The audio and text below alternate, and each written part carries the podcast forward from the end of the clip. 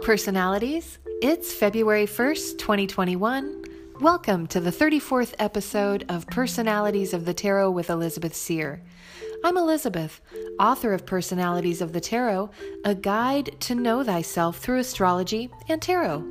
My book is currently unavailable as I try to find time to work on a revised and expanded second edition. Keep checking back here or at my website, elizabethseer.com, for updates. Also, you don't have to be into astrology or tarot to get something out of this podcast.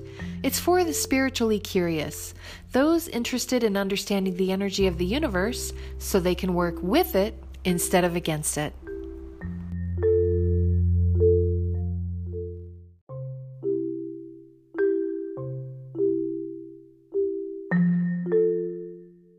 Oh, Aquarius. I've loved a few of them. They are fellow air signs, which pair nicely with my Libra energy, until they stop paying attention to me because they flitted off to something new and sparkly. I do, however, have several Aquarian friends who don't judge me for not checking in but once every few years. We get along like that. So, we're currently in Middle Aquarius, the second decan, from January 31st to February 9th. This period is associated with the Six of Swords. Now, if you've been a listener for a while, or if you know your tarot, you know this energy is like a balm or a bandage following the fives. The Five of Swords that we're coming out of rules the first decan of Aquarius from January 20th to the 30th. So the fives are a little chaotic, and the Suit of Swords can bring emotional struggle and strife. So it was a period of hostility or conflict that we're moving away from. But now we might just catch a break because sixes bring around an opportunity for healing. So we should be healing our emotions, getting on top of those things which cause strife in our life. We may not feel out of the woods just yet, but at least the boat has stopped rocking. Sorry, not sorry. I love mixing my metaphors. Now, the person represented by the Six of Swords, those born January 31st to February 9th will learn many lessons in life by passing through stressful, often difficult cycles to come out the other side, usually a better person. They tend to have emotional and spiritual growth spurts throughout their lives. These second decan Aquarians tend to have a healthy intellect and they can often think through more emotional issues with their sense of detachment and rationality. Of course, there's always the shadow side to every personality.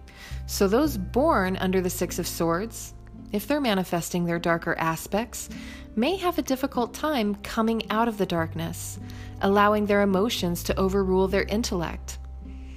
Because they're also ruled by the Knight of Swords, and check out episode 32 for more on him, they can sometimes act before thinking, slashing and burning things down without forethought or foresight just to get through to the other side of a difficult situation.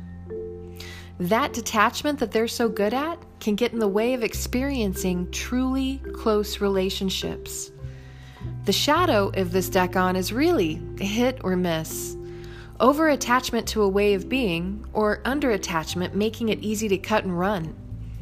Air signs, like Libra, Gemini, and Aquarius, with their constant thinking and often overthinking, can quite easily cross over into sociopathic thinking and behaviors if they're not careful. By that same token, Aquarians especially tend to like to work for the good of the whole, but must make sure not to lock themselves away from society for too long while they're thinking things through.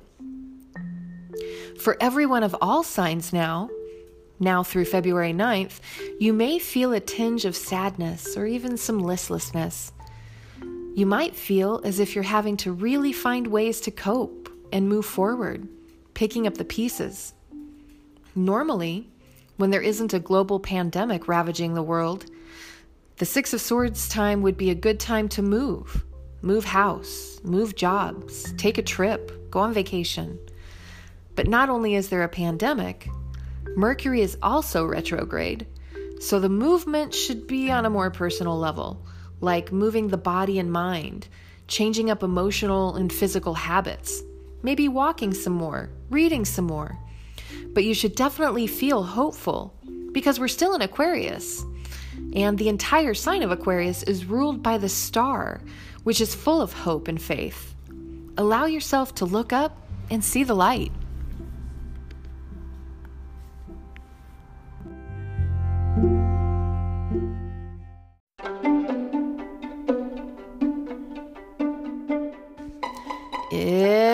Famous birthday time.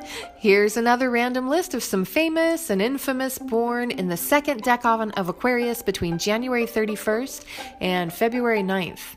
Check the names with those personality traits I just mentioned Justin Timberlake, Ken Wilber, Alice Cooper, James Dean, Portia de Rossi, John Lydon, also known as Johnny Rotten, once the anti fascist lead singer of the Sex Pistols.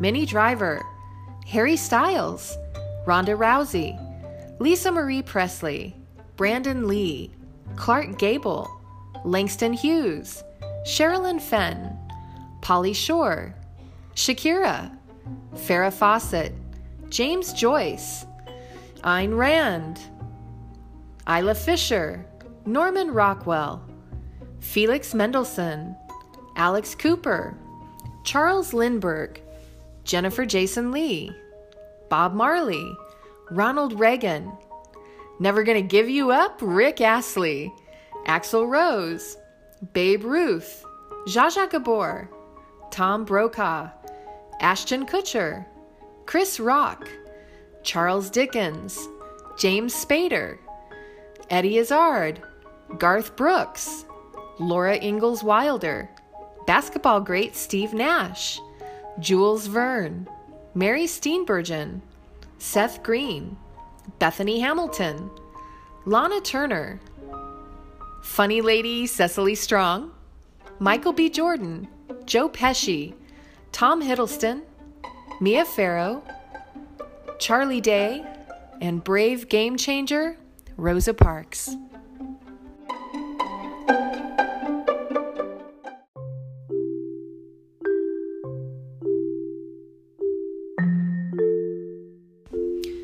So here we are. Mercury went retrograde on January 30th and will remain in that place through the 21st of February. But you always want to tack on about five days or so on either end. It's really when the energy of the retrograde is at its strongest.